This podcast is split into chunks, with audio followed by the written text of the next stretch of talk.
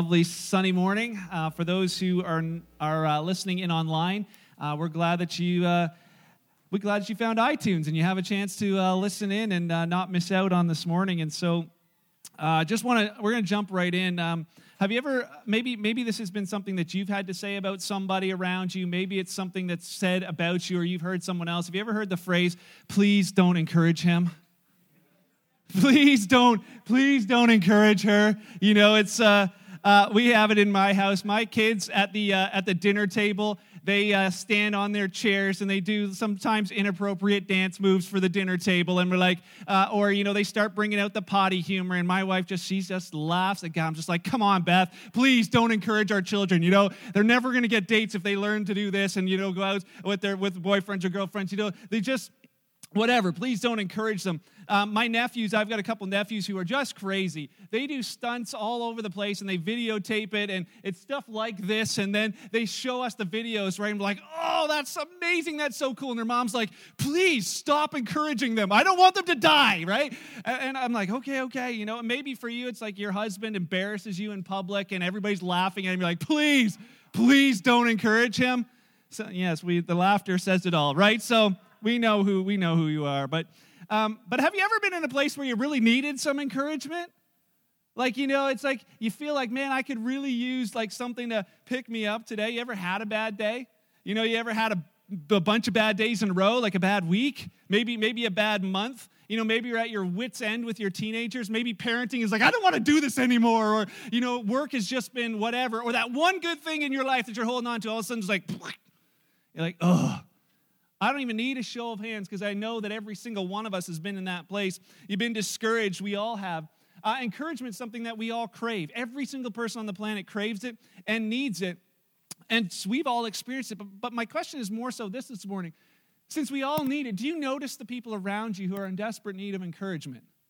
Do you notice the discouraged people around you? And some of you would like, yeah, of course they do. They complain all the time. You know, I, I, I know who they are. And, and, and, you know, subtly in your, in your mind, you have this, this thought. You don't think it this way, but it's that thought of, oh, please don't encourage him. You know, please don't encourage her. The enemy's voice is, is there. And, and we, we actually, we kind of treat it, we kind of answer that thought by, you know, different things. Like maybe for you, it's like, there comes sister complains a lot. You're like, oh, I gotta avoid, you know, too much wine's bad for my health, right? So, pastor joke, W H I N E, too much wine, right? Anyways, uh, you know, I don't, I don't want to talk to them. Or maybe, you know, they start complaining, you're like, ugh, I don't want to, you know what, I might as well just go right down there with them. And you start complaining, you know, oh, the liberals, oh, don't even get me started. And you just, like, you can spend half an hour just c- complaining with them. Or maybe you're like listening to them complain about where life is. And instead of, instead of trying to encourage them, all of a sudden it's like, you know what? I just wish they would get done complaining so I would have my turn to tell them how bad my life has been lately. Anybody been there? We all have. We all have. You know, in the uh, Mother's Day this weekend, thought about that. You know, moms, for me, my mom's been one of my greatest encouragements all throughout my life, and maybe for you as well. You know, maybe maybe she was the one there at your first steps, and you know your first steps don't happen without mom or dad. She's like, "Yeah, come on, you got this, you got this, you got this." Boom. Okay, you got this, you got this, you got this, right? Encouraging you to take first steps and all kinds of firsts, encouraging encouraging you through those arms reaching out and say, "Hey, we we got this." And for some, your mom still is your greatest encouragement. Uh, the, last week, there was a lady here. I'm, I should not really guess her age, but she's 50 plus, and she said, "You know, she says I can't believe it. I'm this I'm this age, and yet I still need my mom." I thought, you know, that's very true. Moms are, you know, the encouragement all the time. And for some of you, that's why this is difficult because for Mother's Day, Henry, shh, be quiet back there. You know, they're all looking at you. So I'm just kidding. It's not Henry. they, uh, they, uh, you know your mom was your greatest encouragement and she's not here now and you're and so for others it's it's this thought of like who's gonna who's gonna encourage me now? Where does that encouragement come from now? Oh the bible's full of accounts of encouragement and uh, they're great reminders for us. And as you look you know if you look for the word encouragement in the greek and hebrew you're not going to find that word because uh, there's not one just one word that defines it but there's all kinds of them throughout. And so you, you find these, these meanings of, of refreshing uh, mutual rest, this coming alongside someone else, strengthening somebody, comforting somebody, admonishing someone, giving grace to someone. this whole idea of encouragement. So, why are we talking about this morning? A couple thoughts. Number one, encouragement's powerful. If you're writing down notes, you can jot them down on your phone. You may want to remember these. Encouragement is powerful. In Exodus 17, you can find your way there in, in your Bible if you'd like, or you can follow along on the screen. In Exodus 17, the Old Testament's the story, the history of the nation of Israel and, and how God chose them out of all other nations and said, You're going to be my people, and we're going to do life together so I can bring a Savior to the planet. And and they experienced some amazing, amazing things as a result. They saw the power of God uh, just at work in their lives. And, and uh, in Exodus, Exodus is the story of them leaving Egypt. They lived a lifetime of slavery. And, you know, we don't really, we don't get slavery. We, we just don't. We, we can read about, you know, slavery that was recent, you know, especially stuff that happened down south. And, you know, we can, we can, uh, we can sort of wrap our minds around slavery. We can watch movies of it but we, we don't experience it. We don't live every day with the sounds and the smells and the, and the pain of slavery. We, we just don't experience that here on a day to day basis. But if you could, if you could picture your life living every single day in, in slavery, working, you know, under the hot sun with the whip at your back and, and no payment, very little food, doing that every day, every day, not just for your lifetime, but for generations. You know, 400 years, that's all they knew. And here's a generation of people where Moses, all of a sudden, God says to Moses, Moses, time, go in. You and I, we're getting them out of slavery. And they go into Egypt. And it's those famous stories. If you've been to Sunday school, you know the 10 plagues. And, the, and then as they left Egypt, they, they're just a whole nation together leaving slavery and going out. And, and then the Red Sea parting and them literally walking on dry ground across. Like, I don't know that we can imagine fully what that feels like, but it would have been incredible. And then once they're on the other side, they're like, we are officially free from slavery. The life we knew, the life we hated, we no longer have. If it was me, if it was you, maybe you'd, be, you'd join me in saying, man, I would, I would have no bad days after that. You know, my life should, I'll be super thankful for what God has done in my life after that and be like, whatever, celebrating God for the rest of my life. We kind of think that. If I saw that, I would. But with the children of Israel, they still had bad days and it didn't take very long. They were only through the Red Sea a little, a little ways, and all of a sudden they're like, Moses, we're hungry. We're thirsty. I just want to go back. No, forget it. I don't even, I just want to die. It's kind of like parenting, right? I've heard, all, I've heard my kids say all those things. Here's Moses, though, 80 years old, parenting a couple hundred thousand kids, and they're all wandering through and they're, they're complaining every day, you know, and, and they'd complain, We're hungry. And he would he'd pray for them, and God would send bread in the morning, just drop bread on the ground for them. And they all they had to do was pick it up every day. How simple is grocery shopping when you just step out there? Oh, yeah, there it is, right? That's coming again pretty soon. Amazon will take care of that for you. You know, and then and then you go you go on the other side. They're like at nighttime, it's like we're sick of bread. He's like, all right, I'll send meat. Here's quail. Just they're right there for you. And they're like, oh, we're thirsty. And Moses is like, God, what do I do? There's no water. He's like, just hit that rock and water will come out. And they hit the rock and water comes out. And they're like, whoa, this is amazing. Well, Moses, it says in Exodus chapter 17, he's had these complain fests with, these, with all these people. And uh, he, he names the place after this moment. And, and maybe you've done the same thing. This place, you know, maintained that name. Uh, but I remember last year, I took our kids on this 4,600 kilometer trip out east you know, Beth, myself, four children. It was awesome. And I thought, you know, as we're going, this is going to be a little bit difficult because even from here, from like coming to church in the morning, there's a battle going on. Like it didn't take long for two little boys and, and you know, a seat in between uh, to just fight over something. I thought there's going to be fights all the way along the way. But, you know, we, it was an awesome trip except for one place. There was this one place, you know where the Hopewell rocks are, like those big famous rocks that you know the tides go way up and high and down. We stayed there for a couple days. But on the day that we arrived there, we were driving in, and I just had it. Like they were like fighting, and they had pushed me to my limit. And we're driving down this hill that curves around a bend and comes up. And halfway down, I hear them fighting. I'm just like, I turn around, I give them like the, well, I'll do it this way. I'm like, oh, you guys stop it already? And the lake looks at me like, like he lost it. Dad's lost it. We're all gonna die, right? And and he looks at me. He's like, and then and then they all look at each other. I'm like, okay, okay, it's out. I'm sorry. I'm sorry, everybody. And like they're all like in tears, and Beth's got to console them, and we go, and it's it's all good. But doesn't it, doesn't it happen that, that we're in that place for a number of days and every day we have to go past that place to go to town and every day we go past, like, they start snicking in the back. This is a place right here. this is where dad lost it, right? Right here. Like, oh, you know, five times having to pass the same place. This is where, this is where dad lost it. This is kind of what happened with Moses and the children of Israel. He names the place where this happens. It's like they, they kind of they have this reminder all the time. Here's what it says, Exodus 17. You've had lots of time to get there. You can follow along. Verse 7. Moses named the place Massah, which means test, and Meribah, which means arguing, because the people of the Lord argued with Moses and they tested the Lord by saying, Is the Lord here with us or not? And I think often, maybe you've been a Jesus follower for a long time. Maybe you're not a Jesus follower because of that question.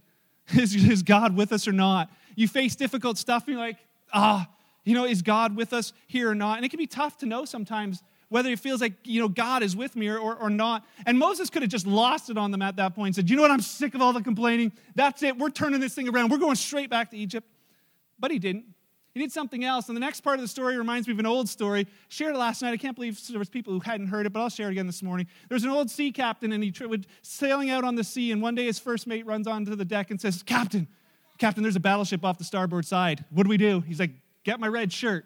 And so he gives him the red shirt. The captain puts it on. Let's go to war. And they go and they sink the battleship. Well, the next day, the first mate runs on deck. He says, Captain, there's two, two battleships off the port side. What do we do? He said, Get my red shirt.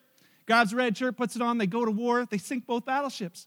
He says to his first mate sitting on the deck that night, says, Captain, you got to tell me what's up with this red shirt. He says, Well, when we're out there fighting, he says, if I get hit, the blood's just going to mingle with my red shirt. No one's going to know that I've been hit, and they'll keep on fighting strong. He's like, Oh, that's genius.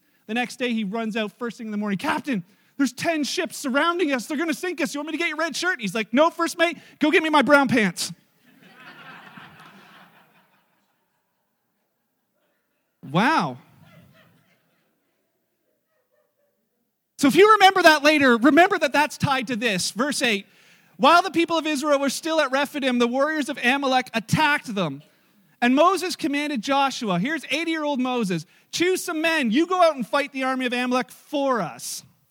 It kind of sounds like Moses saying, Hey, I'm 80 years old. I'm too old to go fight. You guys go fight. This is your battle now. I got you out of Egypt. You do the rest. But he does, and he says this Tomorrow, I'll stand at the top of the hill holding the staff of God in my hand. He, Moses says to them, I might not be able to wield a sword anymore. I may not be able to fight with you guys in the battle, but I'm going to be in the battle with you. I'm just going to be in the battle at the top of the hill. He says, I'm going to be cheering you on, but it's better than that. He says, God's going to be with you. And you know, they, he says, he says, he says, I'm going to be holding the staff of God. You know, that staff of God meant something to those people. It was a visual reminder that God was with them. You know why? Because when they had gone to uh, the, the Red Sea and they're like, oh, we're all going to die, Moses touches the water with that staff and God moves on their behalf. Then when they're like, we need water, he touches that rock with his staff and God pours water out. And so they knew that when that, when that staff was there, they, there was a visual reminder for them that God was with them. It's like Moses was saying, yeah, it's a battle. Yeah, it's going to be scary, but I'll be at the top of the hill and I'll be holding the staff of God. So you know, as you look, you know God is with you. So in verse 10, Joshua did what Moses commanded, and he fought the army of Amalek. Meanwhile, Moses, Aaron, and Hur climbed to the top of a nearby hill, and as long as Moses held up the staff in his hand, the Israelites had the advantage. But whenever he dropped his hand for a rest, the Amalekites would gain the advantage. And you know what the thought is? It's not that the story doesn't end with God came in and swooped through and did a, did a massive miracle. It didn't happen like that.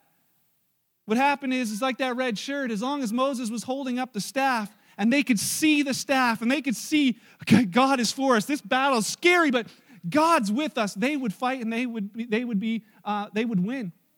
And every time it came down, they would begin to lose, and they needed uh, some encouragement. Well, you know Moses. Moses, he was he's 80. He couldn't keep his arms up there the whole time. Even the greatest encouragers need encouragement. And for many of you, that's the encouragement you need, just to know that someone's holding up the staff for you saying, Hey, God is with you. I know you're going through tough stuff right now, but you're not alone. God is with you. I know you're looking down because everything's depressing, but would you just look up again? And it's the people around who help to say, hey, get your eyes up on, on Him. But even the greatest encouragers need encouragement sometimes. John Ortberg told the story of a preacher who was leaving his church and it was the farewell dinner and so at the farewell dinner they're all sad that he's leaving and he goes up to one of the you know the pillars of the church and he, he tries to encourage her and he says uh, he says to her this he says don't be sad he's like the next preacher might even be better than me and she replies and says that's what they told us last time and it just keeps getting worse you know that preacher he himself needed some encouragement after that. Well, Moses, being a great encourager for the people, holding up the staff, was in a place where he needed encouragement as well. So it says, verse 12 Moses' arms soon became so tired he could no longer hold them up. So Aaron and Hur found a stone for him to sit on. Then they stood on each side of Moses and they held up his hands for him. You know, they had the people around to say, We're gonna, we're gonna hold up your hands, Moses. We're gonna encourage you. And in the same way, encourage so many others. So his hands held steady until sunset. And as a result, Joshua overwhelmed the army of Amalek in battle. Powerful story.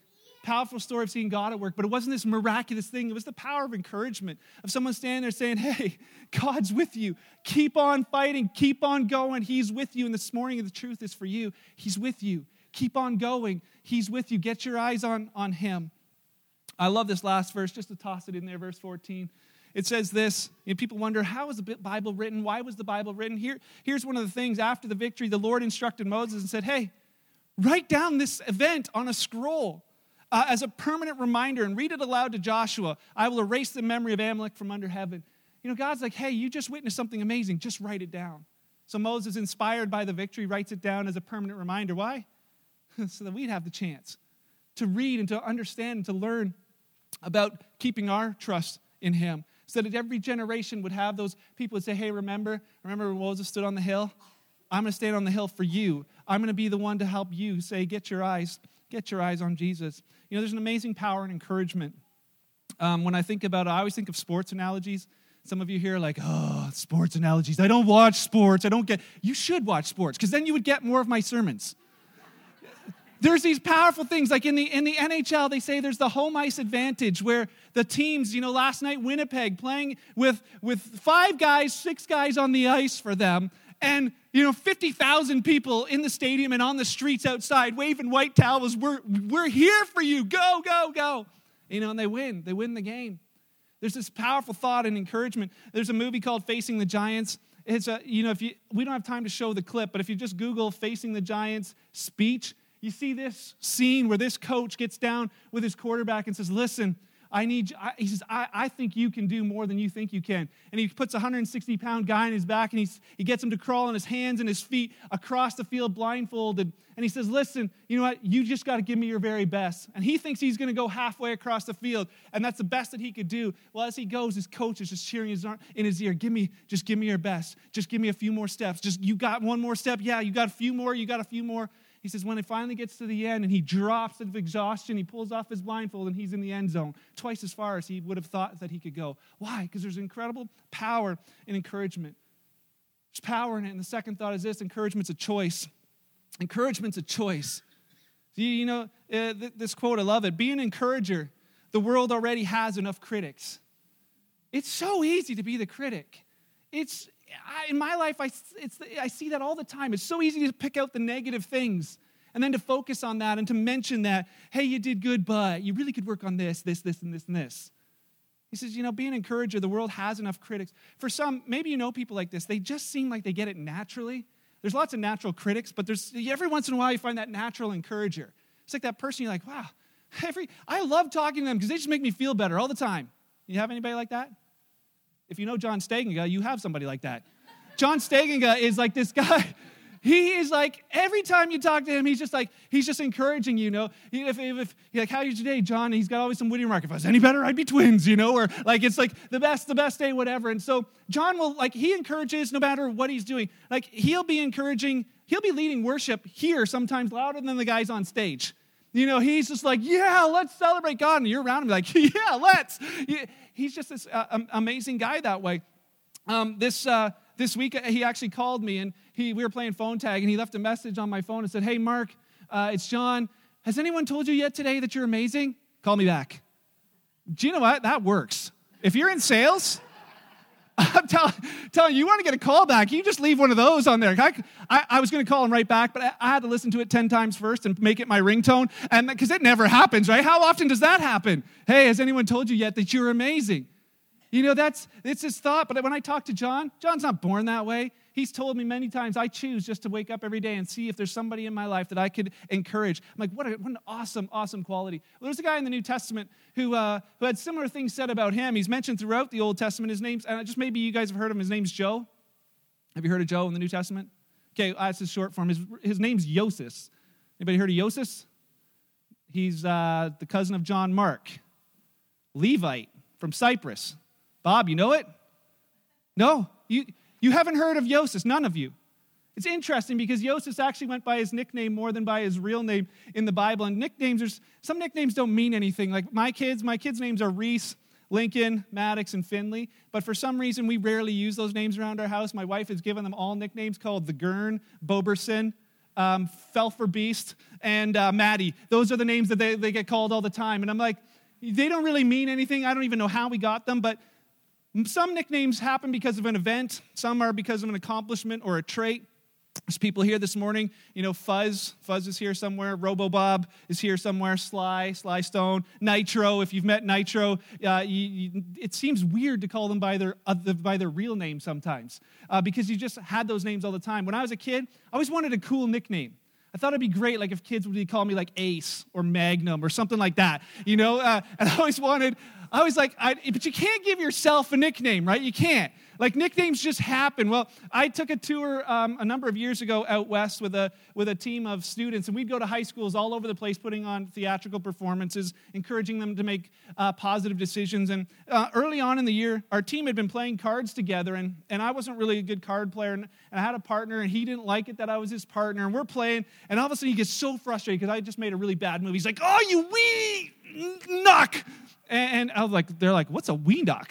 And I'm like, nobody knows what a weenock is, but it's stuck. So for the rest of the next 10 months, everywhere we went, they'd be like, hey, wee knock, can you plug that cord in? Hey, wee knock, can you grab that for me? And kids at school would be like, what's a Weenock? And for the first month, they'd be like, oh, it was this card game. And then finally, I just gave up, right? I was stuck with Weenock for 10 months. And then I came home. Do not call me that. But others, but, but others have given me nicknames as well. There's a friend of mine who calls me number two. And it's not because of what you think, it's because he thinks he's number one. So he calls me, hey, number two, right? Uh, and then uh, that's kind of been a little ways away. Now he calls me Silver Fox because he thinks I have too much gray hair. But at least I have hair, Ruben. All right, so, um, but, but Joe's, but Joe, back to Joe in the Bible. Joe's nickname was Barnabas, son of encouragement. That's what they called him. That's what Barnabas means, son of encouragement. Anybody heard of Barnabas? Ah, oh, now we've heard of him. You've heard of his nickname. It's something he was known for. It's what the apostles called him. They didn't even call him by his name. They're like, hey, it's the son of encouragement. We should be calling John Barnabas. Let's just do that today. You know, just mess. He's not here right now. Perfect. Let's just mess with him after. Just say, hey, Barnabas. It's, it was this thing of he's such an encourager. You know, when, when Saul of Tarsus became a follower of Jesus, the guy who was trying to slaughter the church becomes a Jesus follower, he goes to Jerusalem to meet with the disciples, and they don't want anything to do with him. Like, no, no, we're scared of that guy until Barnabas goes and says, Hey, hey, Paul, changes his name was Paul. He said, Hey, Paul, you know what? Let me go with you. Let me go with you. You know what? You're kind of on, but let me come alongside you. And he introduces them to the disciples. When, when the disciples needed money for stuff they were doing in Jerusalem, Barnabas is like, Hey, I got extra property. I'll sell it and you can have all the money. He's like, I, I'm, I'm in. I'll help in any way I can. When Paul, after he started preaching, the people in Jerusalem want to murder him. So Paul flees. And they're like, hey, we don't want you to die here. Just go back home to where you came from. So Paul goes to Tarsus alone. You know what happens? Not Peter, not James, not John, not any of the 12. It's Barnabas who says it says he goes and looks for Saul. Goes to Tarsus and says, "Hey Saul, how you doing? You still alive? Good. You know, God's not done with you. Come on, we got to go do some work together." And they go to Antioch. Well, Paul and Barnabas are sent from Antioch on a missions trip, and he calls John Mark. He's like, that's his cousin. He says, John Mark, come on this missions trip. And they go on the missions trip together. Well, halfway through, John Mark says, I can't do this. And he goes home. And so Paul and, and Barnabas finish the trip. They come home and they're going to go on a second trip. And Barnabas is like, hey, let's give, let's give John Mark a second chance. He's like, we do second chances. And Paul's like, nope. No, John Mark. He's not coming. He's useless. He left us. Leave him. And Barnabas is like, no, we're going to take him. Paul's like, no, we are not. If John Mark doesn't go, then I'm not going. Fine, you're not going. Silas, we're going. And Paul and Silas take off. Leave Barnabas right there. What does Barnabas do? Barnabas gets John Mark and says, hey, they left without us, but let's go. Let's go on a missions trip together. You know what's really powerful? Paul later on in life, the same Paul who said, That guy's useless. Paul later writes to Timothy and says, Tim, it's the end of my life. He's like, I need you to bring me some stuff. Bring me my scrolls, bring me my jacket, and hey, you know what? Go find John Mark and bring him too, because that guy is super useful to me in my ministry. What happened? Something happened from this time. Barnabas encouraged him, gave him second chances till John Mark becomes this incredibly useful person in the ministry. Well, you know, Barnabas didn't write anything that we have on record, but guess who did? John Mark. The Gospel of Mark that you read in your Bible, it's John Mark who wrote that. Why is that here? Because there was a Barnabas, there was somebody encouraging him saying, Hey, don't give up. We haven't given up on you. Don't give up. Encouragement, it's a, it's a powerful thing. It's what he was known for. What are you known for? What do you want to be known for? Encouragement's a choice. And third, encouragement's a command. Jesus' greatest command to us was what? You know his greatest command? Love. Love one another. Love one another. You know, when, uh, with encouragement, it's just such a, it's a, it's a great expression of love. Love's not like I feel like something, it's like I'm going to do something. You know, when someone's down in the dumps, it's so easy to say, eh, don't want to hear your complaints. You got yourself in that mess, you get yourself out. A whole other thing to say, hey, I feel for you, man. You know, yeah, you got yourself in this mess, but you know, you don't have to get yourself out. And you reach down a hand and say, hey, let me walk with you. Hey, let me, let, let me, let me listen. Just tell me. Let me encourage you. Let me keep pointing you to, to, the, to, you know, to, the, to the way out of this. You know, the New Testament writers all throughout encourage us to, to uh, be encouragers in many different ways. Uh, just a number of them. Romans 1, Paul said, hey, encourage one another in your faith. You know, this faith journey is sometimes difficult just to keep walking. You know, encourage one another. Um, in your faith journey. Hebrews 10 25 says, Keep meeting together. Keep doing this thing where you get together and encourage one another when you're there. Thessalonians, they were going through so much difficult stuff. In 14 verses, he tells them three different times encourage one another with these words. The words that God's given you, encourage one another with them. Encourage each other, build each other up. Encourage the ones who are scared, the ones who are faint of heart because the persecution's heavy. Encourage them.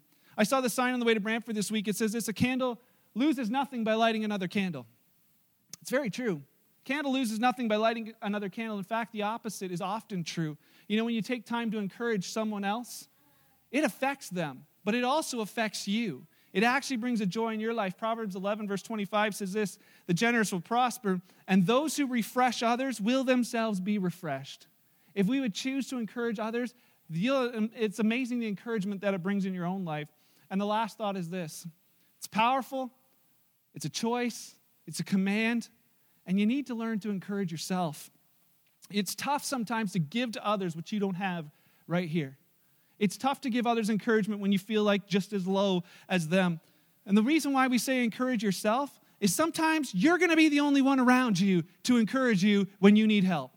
When you need encouragement, it's, it's like this thing of, I, I just got to get my mind focused on the right things. And for some of you think, this sounds an awful lot like Tony Robbins, you know, that positive thinking stuff.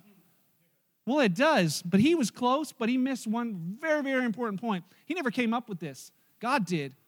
But he said, you know, this is, this is the thought. Abraham Lincoln, uh, when he was assassinated, they went through his pockets and he carried something around in his a bunch of things but one of the things he carried around in his pockets was was a little newspaper clipping. It was written by someone else. It was a number of years old at the time and it says this he said the, the clipping said this they wrote about him we see his presidency as an honest endeavor to faithfully do the work of his great office and in the doing of it a brightness of personal honor on which no adversary has yet been able to fix a stain.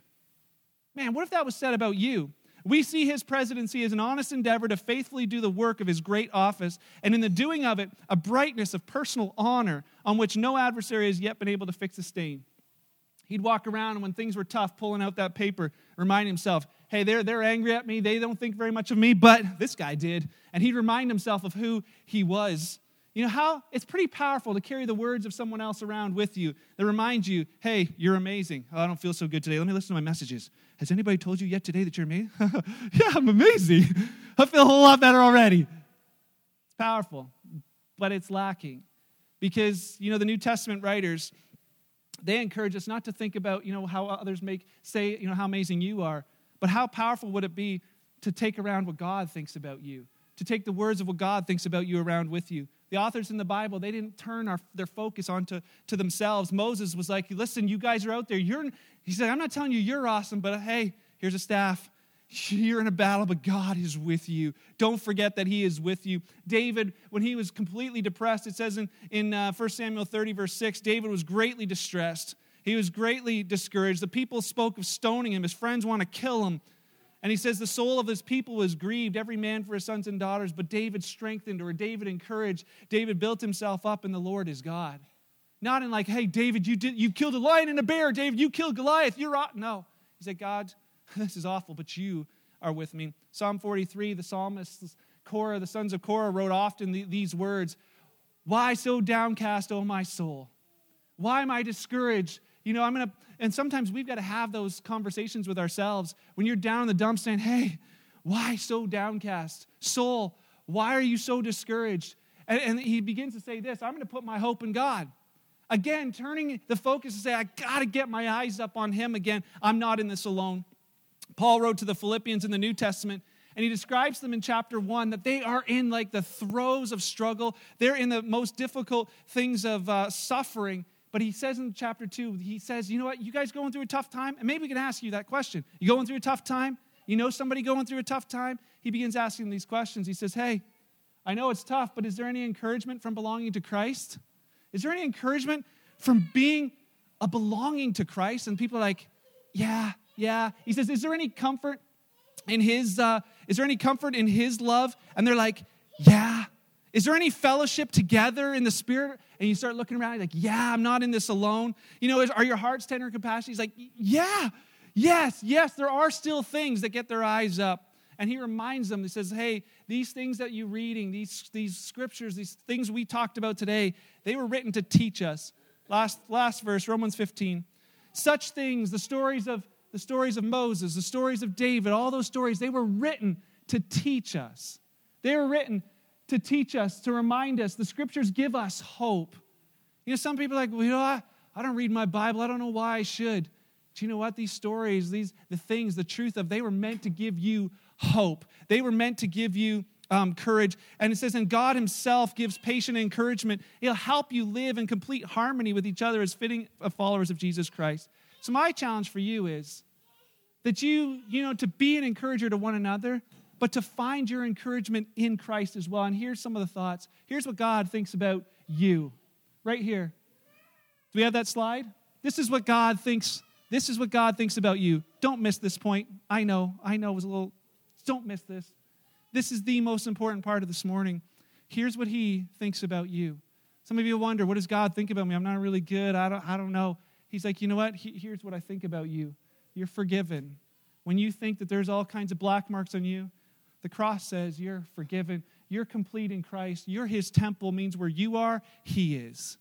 In the depths of darkness, he's right there. God's child, not only his child, but he says, You're my friend. You've been adopted. You've been chosen. You're a citizen of heaven. You're a new creation. You're bought with an incredible price. You are a disciple. You are accepted. You are secure. You are significant. I want to leave that up there. And you're like, where do I find all that? You can find it all on this side. We'll put it on our website as well. Would you just go and remind yourself? Man, it's hard to be depressed when you start thinking, this is what God thinks of me. And would you just remind yourself that Holy Spirit, just asking Him to fill you, He's the, the great encourager. So, in closing, here's the thought Who around you needs encouragement? Maybe it's you this morning, but who around you needs encouragement? Maybe it's your spouse. You know, maybe they, they need to hear those words again of just uh, uh, of encouragement. Maybe it's your children. You know, it's like you're frustrated with them, but maybe they need to be encouraged more. Maybe it's your parents. I don't know if you kids realize how, how big, uh, big of a job it is to parent. Maybe you just got to say one of these times, hey, thank you, mom. Thank you, dad. You're doing a great job. You know, maybe it's uh, your friends. Maybe it's your coworkers. Maybe it's a stranger. You're like, ah, you're just going every day with this thought of maybe there'll be somebody that I can encourage. Here's, here's a, a last quote Encouragement from any source is like a drop of rain upon a parched desert. It doesn't matter where it comes from, that drop of rain is like, oh, it helps to get people to look up. We can put that last uh, slide up there again. There's many ways to encourage other people, lots of ways. You lend a hand, you know, you can give them a gift. You can say a, a word. You can simply listen to them. You can just show you care, or you can just smile. See what happens? I know. See you smile in return. And you feel better already, just like that. It doesn't take much. It doesn't take much. But so often, and I just want to go back to where we started, that so often the, the voice in our heads is please don't encourage him please don't encourage her the enemy is always there you know just just just do your own life don't please don't please don't stop to con- consider someone else please don't reach out to help them some, someone else it's going to take a lot of time it's going to take effort please don't please don't please don't and you know my challenge for you which i think holy spirit puts in each of our heart is this please don't stop encouraging one another Please don't stop taking time to encourage one another. Please don't stop smiling. Please don't stop lending a hand. Please don't stop reaching out because encouragement is powerful. It's powerful. It's a choice that you can choose. It's life changing. Would you be an encourager? Many of you are so great at that. Would you choose to, to encourage one another? And the last thought is this for those who are here and not Jesus followers, this is really meant for Jesus followers to encourage Jesus followers. That's what he said encourage one another. But the last thought is this maybe for you, you're here and thinking, you know, wow, I feel better. You know, they encourage me. This, and, and for some, you think, oh, if I could just think, you know, better about who I am, if I could just have a better outlook on, uh, on myself. And you're, you know, you're kind of always looking inward to satisfy this emptiness or this longing. You'll never do it. You never will. There's an emptiness there that, uh, and, and there's a craving for this encouragement, but God put it there that you'd reach out to Him. He sent His Son to die for you. You wonder, what does God think about me? He's for you. If He would do this, He's for you. And He loves you. And He's calling out to you today, say, you know what? I just abandoned my way of doing things. I messed things up. God, if you love me enough to give me another second chance, I'll take it. I'll take it. And it's amazing what can happen, the, the life that can be lived differently as a result of that. So I encourage you this morning if, if that brings up questions in your life, talk to somebody. Ask them, can you tell me more about Jesus? Can you tell me more about what it is to be, really be a Christian? We'd love to, love to have that conversation with you.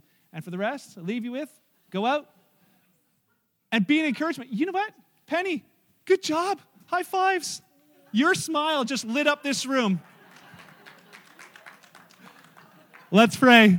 Father, thank you for today. Thank you for your word, that it's life changing even over all these years. Pray this uh, as we leave this place. We, we're fully aware that we do not leave you here, but that you're with us, that your encouragement would be strong in us, and that we would reach out to others uh, around us and that they would see and know you. It's in your amazing and wonderful name that we live today. Amen.